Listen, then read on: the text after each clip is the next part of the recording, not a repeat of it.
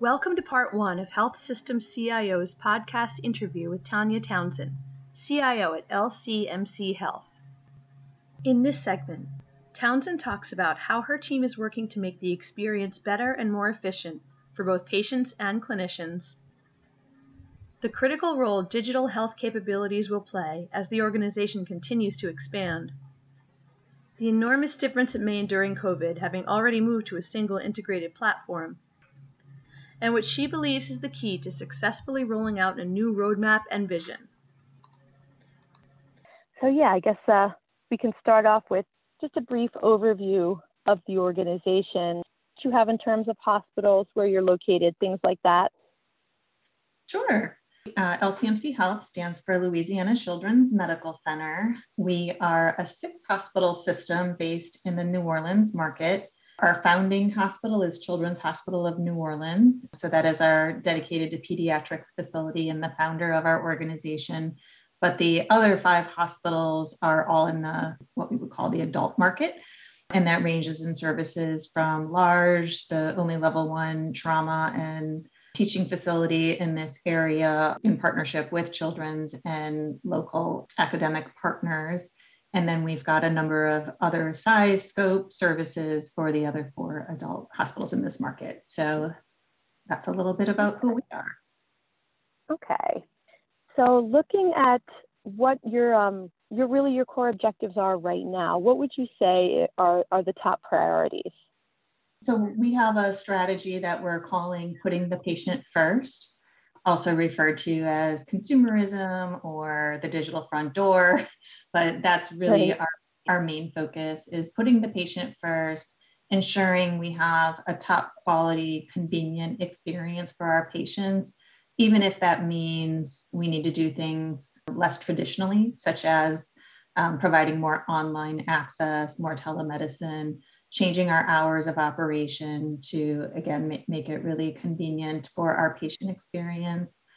That's really our driver in all levels of strategies right now. Uh, we are continuing to grow. Um, so that's another strategy is, is uh, expanding our organization and our footprint. So lots of technical response to that. But mm-hmm. um, mm-hmm. focus really is patient engagement, patient access, expanding our virtual care and telemedicine capabilities. I think we all experienced that explosion overnight once COVID hit, but um, continuing right. to expand our capabilities there. I mentioned, of course, first and foremost is a great quality and safe experience for our patients. So, doing more around monitoring and advancing patient outcomes, and of course, avoiding any kind of preventable harm.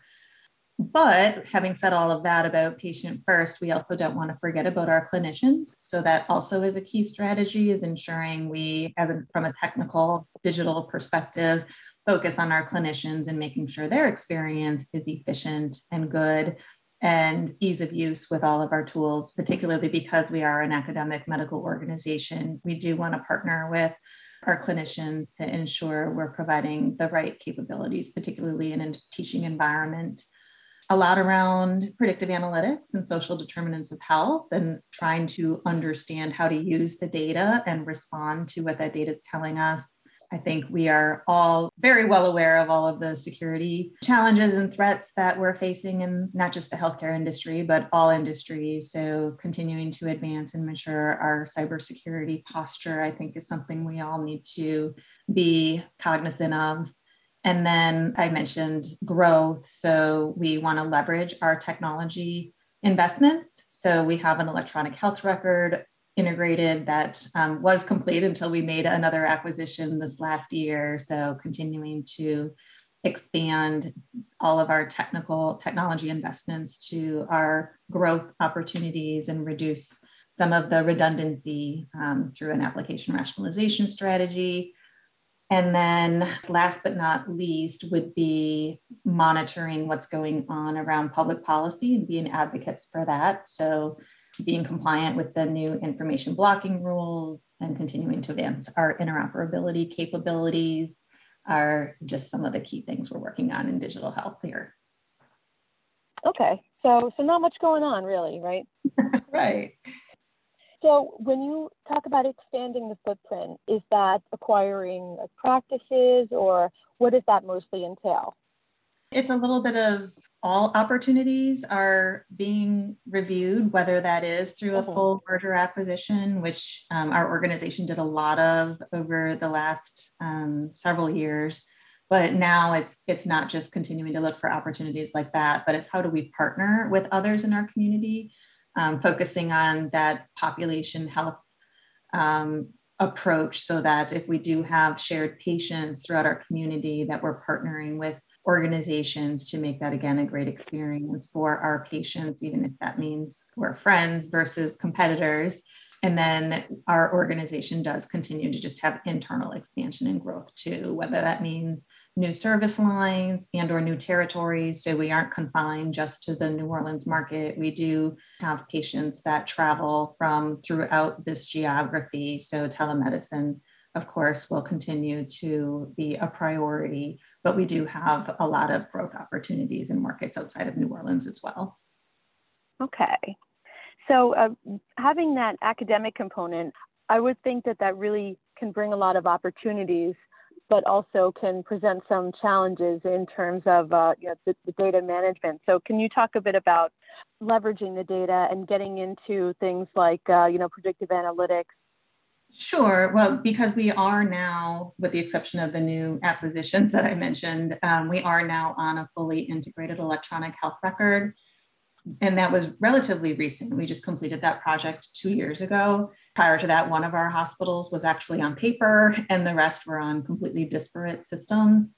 So, as you can imagine, information sharing would have been nearly possible to do in that environment, particularly as fast as we had to do it because of the pandemic and COVID response.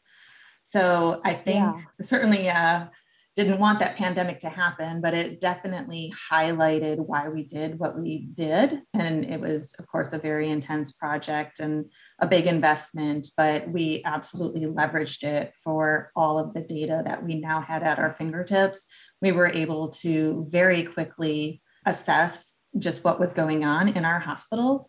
We were able to immediately put in best practices and share those across the hospitals with one single implementation. We were able to share that information and data across other organizations or our peers across the nation and even worldwide because we, we do have that level of information sharing capabilities through various data warehouse platforms and de identified information. Um, so those are just a few of the examples, along with also trying to understand what was going on. Of course, during the pandemic, we had racial injustice and all those other things come to light. So we did a lot around assessing data regarding social determinants of health and how we could leverage that information to understand it and identify what where the opportunities were and how we could reach patients of an underserved community, for example, and immediately put in action plans such as um, mobile testing and mobile vaccinations to get to those underserved communities, as an example. I uh, had this conversation with my boss recently. Had the pandemic hit a couple years ago, it would have been very difficult, if not impossible, um, to do everything I just oh, mentioned yeah. at the speed that we did it. And so it, was just a, a real highlight of why we did what we did and how we need to continue to advance that forward. Right. Okay. So you said it's about two years that the uh, hospitals have been live. And is that Epic? Yes. We, we went live in three waves, but the final wave was at the end of 2018. And now we're rapidly deploying to the, the latest hospital acquisition. We just um, finished in October of 2020. Okay. You made a good point about um, how what happened during COVID really did make such a strong case for for having integrated records and really being able to to leverage technology in general. And I, I can imagine that it was kind of validating as a CIO. Yeah, definitely. I, I think it's one of the lessons learned coming out of the experience is the, the rapid pace that we were required to be able to pivot and implement and try. I think that's the biggest lesson learned coming out that we can't go back to what was the norm of try something, go through a very long bureaucratic approval process.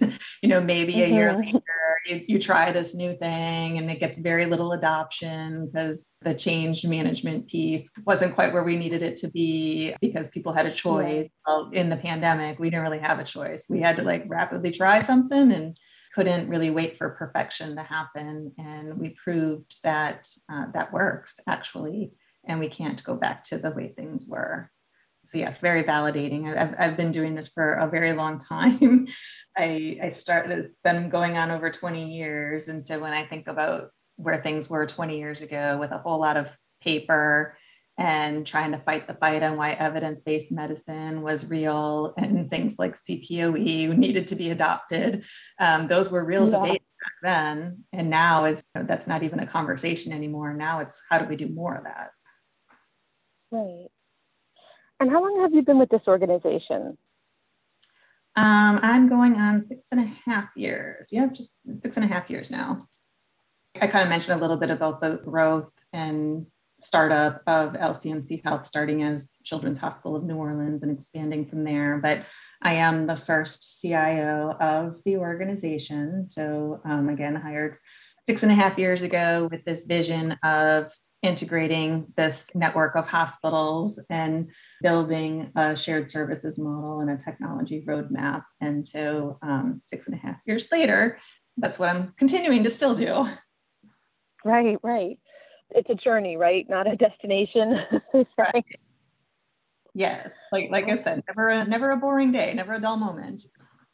So that must have been interesting being the first CIO and putting together or being part of the strategic planning. And you said one of the hospitals was even on paper. So I can imagine that that really was a big lift to get to where you are now, um, you know, from a digital standpoint. Yeah, it definitely was. And it was, it wasn't just putting in technology. I mean, I, I know uh, us CIOs, we all kind of face the same challenges, but it really was just even building a concept of governance, shared governance.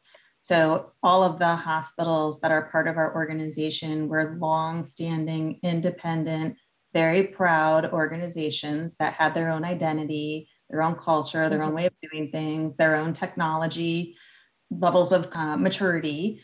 And so, yeah, to come in and have to say, well, now we need to do this more shared governance model. We kind of almost wipe the slate clean, so to speak um, we need to leverage your experience, but we're kind of starting fresh with a whole new roadmap and a new vision.